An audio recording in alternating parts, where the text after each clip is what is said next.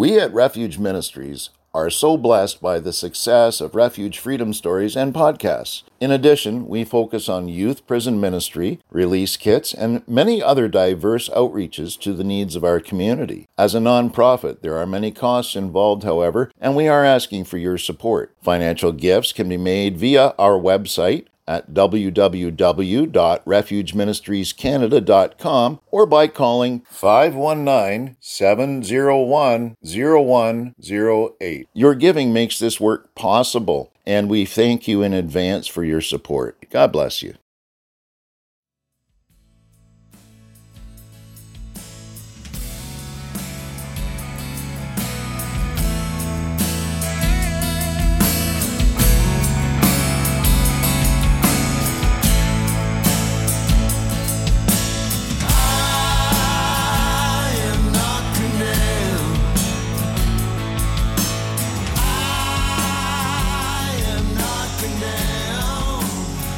Welcome to Refuge Freedom Stories, brought to you by Refuge Ministries Canada. For the next half hour, your hearts will be filled with hope as you hear real-life stories from individuals that have been changed by the power of God. Enjoy the show. Hi, I'm Johnny Tavner, and I'm the guest host today of Refuge Freedom Stories. I'd like to introduce you to a longtime friend of mine, Ken Craig, who I've known for over thirty years. How you doing, Ken? I'm very well, John. That's great. I'm glad to hear that.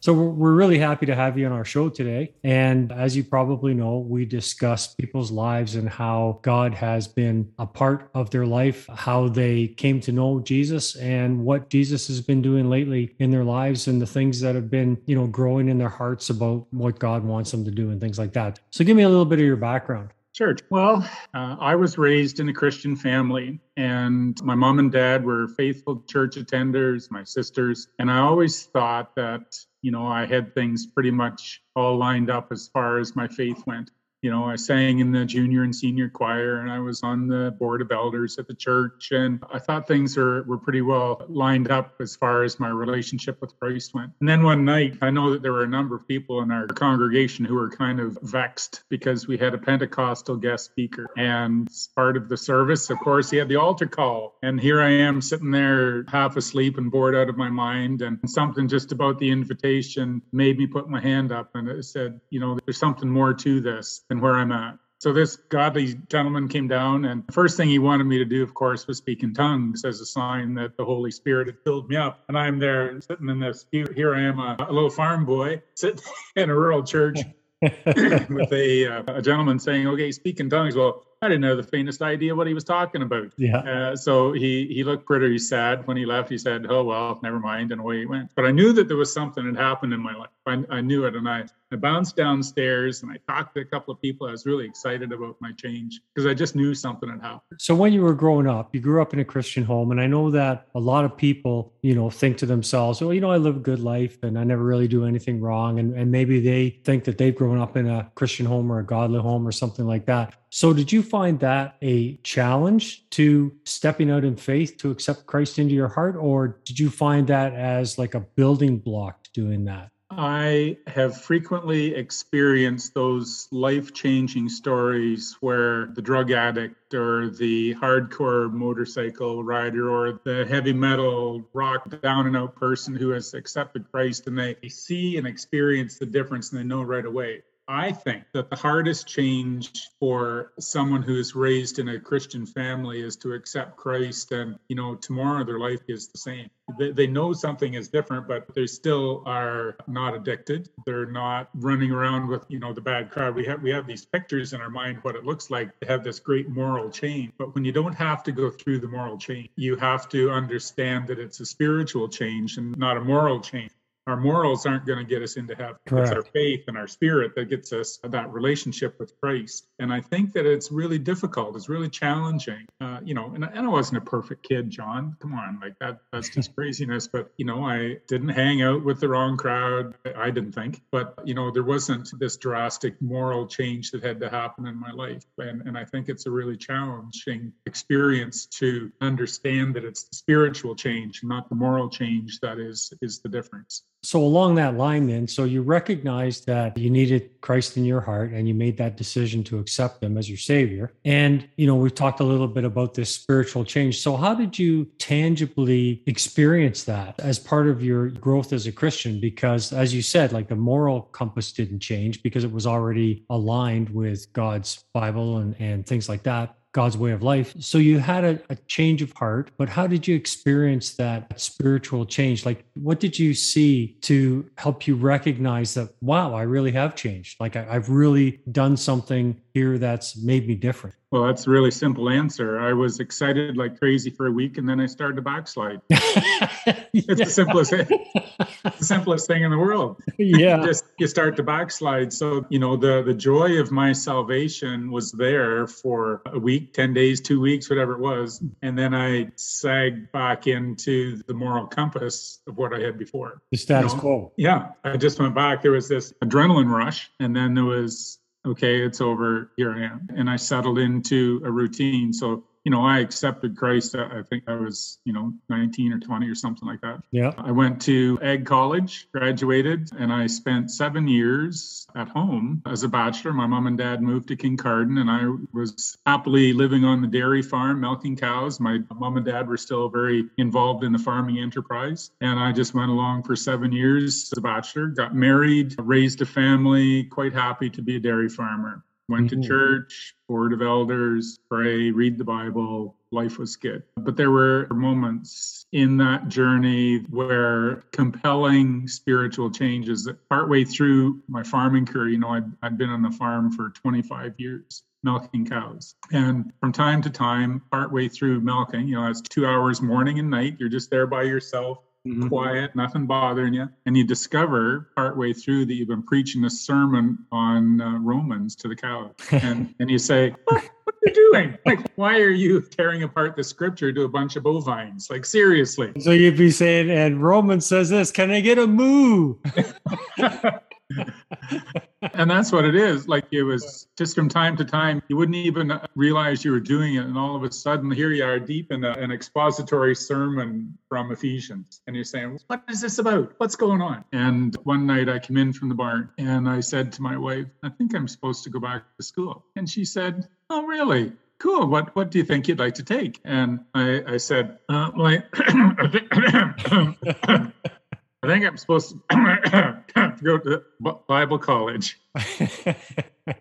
And, you know, God bless her, she and my five grown children, well, they weren't all grown at that point. And they said, wow, Dad, that's pretty cool. Yeah. And of course, you know, they had their own questions about, all right, if Dad's a preacher, what does that mean we are? Yeah. Uh, so so there were some family dynamics that were interesting, but they're all very supportive. So I started Emmanuel Bible College in two thousand. Near the end of my schooling, I had to do an internship. So I went to King Carden Baptist Church. Mm-hmm. They had asked me to come as a guest speaker to tell my story about what this means, a dairy farmer going to Bible college. Right. And before I left the meeting, I had been accepted as an intern. Mm-hmm. And I asked them before my internship was done, I Yeah, that was finishing in March of the next year. And I said, you know, I don't like pulling out partway through a Sunday school that I was teaching. Like, is it all right if I stay till like the end of June when school's done? And they said, sure, well, why don't you stay on? And before that time elapsed, the pastor, my senior pastor,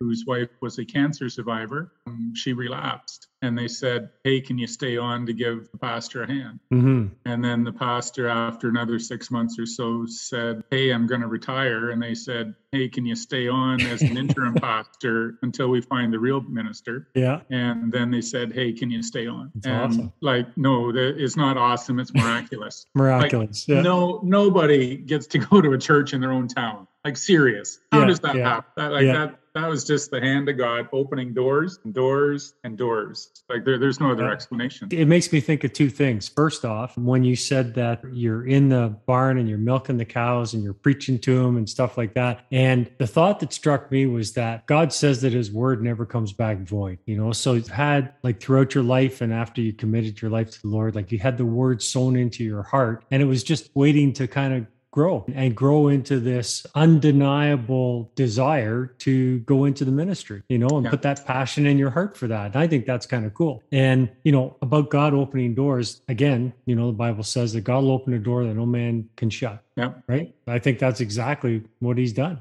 So it's been interesting to have mentors come along beside. And, you know, I really appreciate the older pastors that went before to pave the way for we younger guys. Not that I'm young or anything, but, but uh, you know, you, you listen to the wisdom of those men and women who have been in the ministry for a long time. They are so tuned in to where the world is, and they feel the pain and the angst, and they can look at you and they read you like a book, and it's frightening. Mm-hmm. I remember mm-hmm. going to one of my interviews, and the one minister said, "You like teaching?" And I said, "Not particularly." He said, "Well, get used to it. You're going to be doing that a bit." And the thing mm-hmm. is, I love teaching children the Bible stories, you know, with, right. whether it's a flannel graph or a video or whatever it is. I, I love teaching little kids, just just talking to kids about Jesus. I, yeah. And, you know, only through the power of the Holy Spirit, I listened to a question that somebody asks, and I, I don't know where the answer comes from, but there's an answer there. And it's like, how did that hook together with the question before and the question that's coming next? And, and I got the thing in the middle that makes sense of it all. Yeah. Like, how, do, how does that work? Yeah.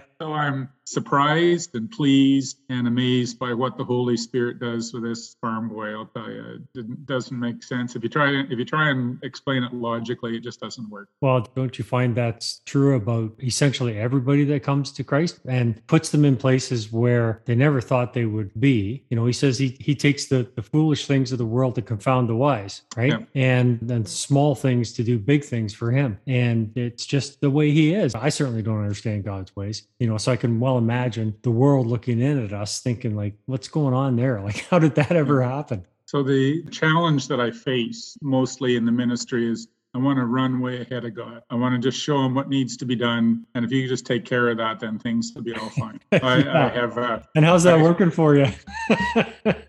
Well, as I get older, I run really slow now.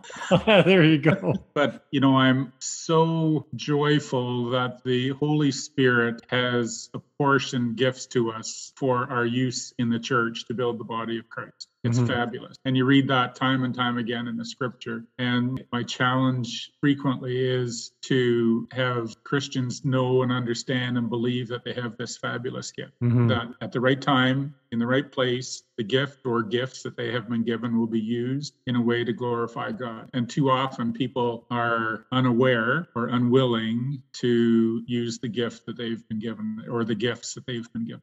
I was in a conversation with our uh, small group last night, and we were talking similarly along those lines where, you know, the experiences that each and every person go through prepare them for things that God wants them to do. Because there are things that, that you've gone through in life that I've never gone through in life, and things that I've gone through in life that you've never gone through in life. And yet, if God puts us in the path of somebody that has or is experiencing similar things, he can use our past experience to encourage them, to point them towards God, to help them get free of those things, wherever they might be, right? And so I think that you're right. Christians tend to forget about those past things because they say, well, that's that's the old me. Well, that is, yes, the old person, but God allowed all those things for a reason, whether it was our own stubbornness or whatever it might be, you know. I always tell people that are part of this show, your story is unique, and there's somebody out there that needs to hear your story. And I think it's like that for everybody in the body of Christ. Like, everybody comes to Christ with baggage, small little carry-on baggage or great big suitcases of baggage, right? But everybody comes with baggage.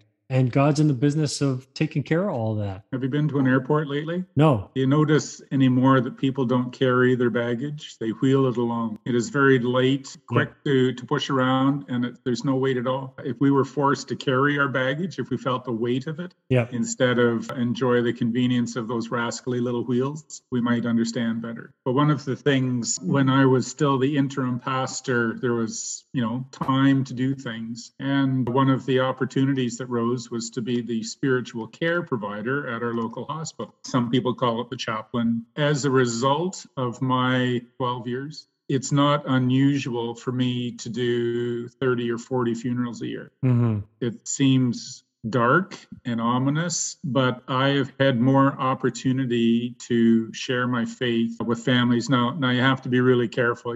They're, people are in a vulnerable spot. Frequently in the conversation, you know, they ask me, how do you get through this? How do you do this? Why are you not weeping? You know, there's a contentment and a satisfaction that God is faithful. And in the midst of, you know, this ending experience on earth, he's opening up the door for an eternal experience. And I'm not the judge of who goes to heaven and who doesn't, but there's a lot of questions asked. I, I didn't know that I'd bury all my old farm neighbors. I didn't know that I would bury babies and teenagers. And, you know, it's frightfully challenging and wonderfully satisfying. And, you know, I never knew that I would do that.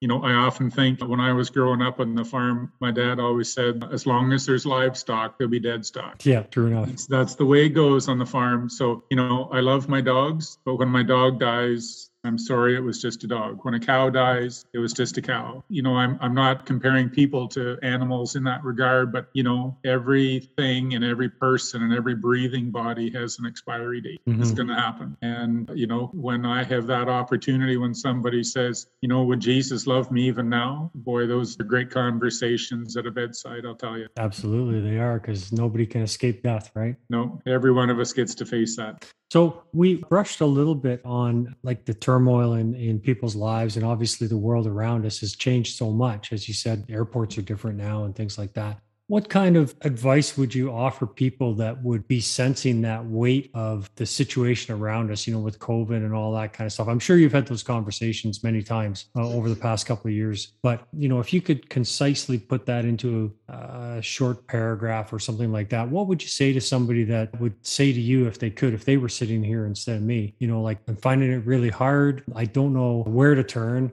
Like, I know about church, but I don't really want to go there. What could you point them toward? I know you're going to point them towards God, but I mean, what would you consider offering them as their first step to start that journey? Because the journey of yeah. a thousand miles begins with one step, right? One step, absolutely. The challenge that we face as we discuss all sorts of issues these days is that we are very firmly entrenched in the spot we're in. And too often, you know, if you're not standing in the same spot as me, I'll just shout at you till you change your, your position, your, your mindset. And I think what people need to do, both as as sharers and proclaimers of the gospel and also as hearers of the gospel, is to make themselves willing and available to hear a story from a different perspective than their own. Mm-hmm. You know, there, there's all sorts of examples, whether it's a family that doesn't have time to go to church, or, you know, take that. Well, instead of chastising them for not coming to church, you know, go take their kids to the park for the afternoon. You know, there's so many ways that we can proclaim Jesus without forcing people to get on their knees and say the sinner's prayer. Yeah. So, so many ways that we can demonstrate that Jesus loves us and God sent his son for us, and the Holy Spirit, you know, loves us just as much as Jesus and God does. I have discovered that there is no one pat answer, amongst other things. Everybody you talk to, just as you've commented, has their own unique experience. And, you know, it's infrequent when you just get to say, okay, say the sinner's prayer with me. You, you got to listen. You got to hear their story, and you got to love them where mm-hmm. they're at. And it sounds so cliche, but it is, it is such the truth. And I was actually thinking this afternoon, I was driving around, and there are two models the churches use to share the gospel.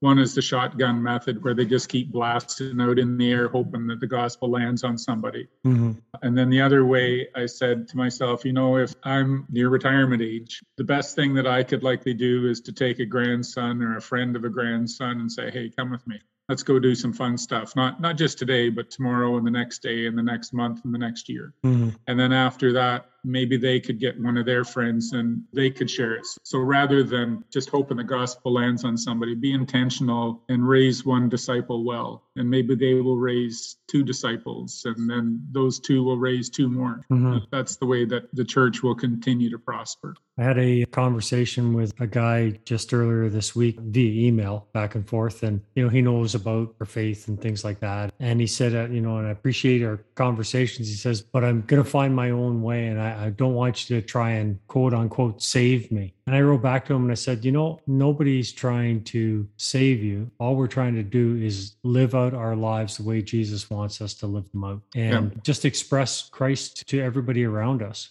You know, I think there's a time and a place for evangelism, but people need to tangibly see Jesus in our lives. You know, the church has been racked with hypocrisy over the years and all kinds of big deal falls from grace and things like that. And that hasn't helped. But yet God still finds a way to touch people's lives and hearts just through each and every person who wants to be like Jesus. And I think yeah. that's so, so important. I think you're right on the money there. The other challenging aspect of what you just said is, as a pastor, I think it's my job to save everybody. But it's not.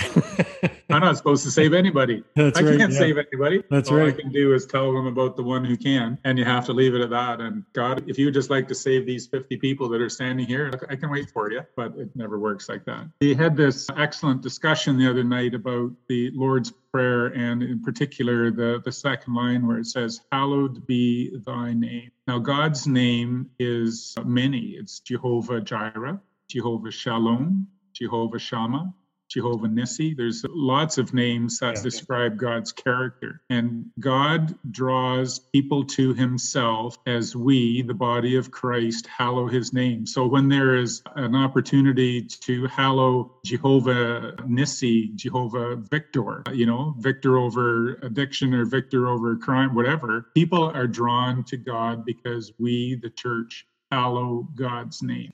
When he heals us and we hallow his name for that healing, people are drawn to God because we hallow his name. So our demonstrations of the times when God has been active and intervenes and obvious in our life, like we really have to take advantage and hallow those names and those times to draw people to God. Yes, I agree one hundred percent. So just to wrap things up, if you were going to leave our audience with one thing for them to ponder about God, what would you say to them?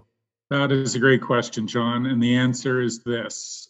In my conversations, particularly as a spiritual care provider at the hospital, I will go in and introduce myself and they'll say, oh, yeah, yeah, I, I I believe in God, right on. And then they will proceed to tell me who they believe God is. And mm-hmm. it is remarkably different from who I think God is. Mm-hmm. And my question, my, my pondering thing is, where did you learn who God is? Who told you who God is?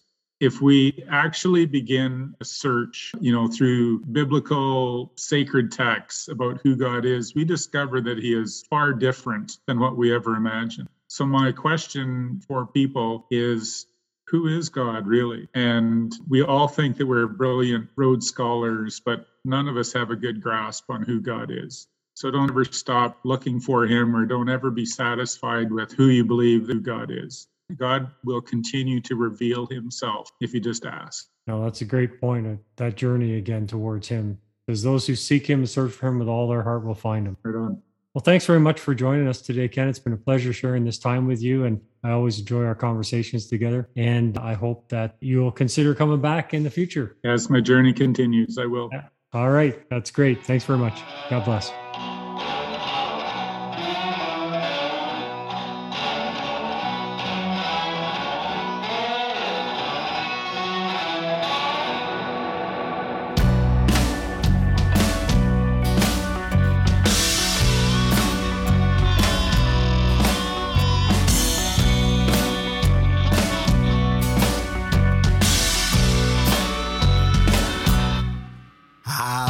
Jesus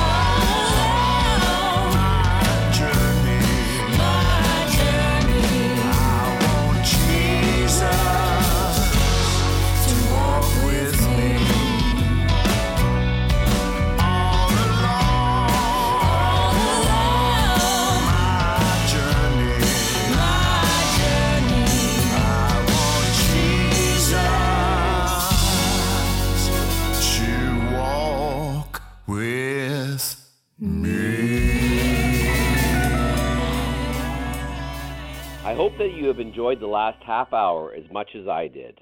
Thank you again to Refuge Ministries Canada for hosting the show.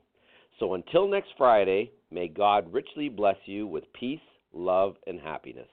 We at Refuge Ministries are so blessed by the success of Refuge Freedom Stories and podcasts. In addition, we focus on youth prison ministry, release kits, and many other diverse outreaches to the needs of our community. As a nonprofit, there are many costs involved, however, and we are asking for your support. Financial gifts can be made via our website at w w w dot refuge ministries canada dot com or by calling five one nine, seven zero one, zero one zero eight. Your giving makes this work possible, and we thank you in advance for your support. That's five one nine, seven zero one, zero one zero eight. God bless you.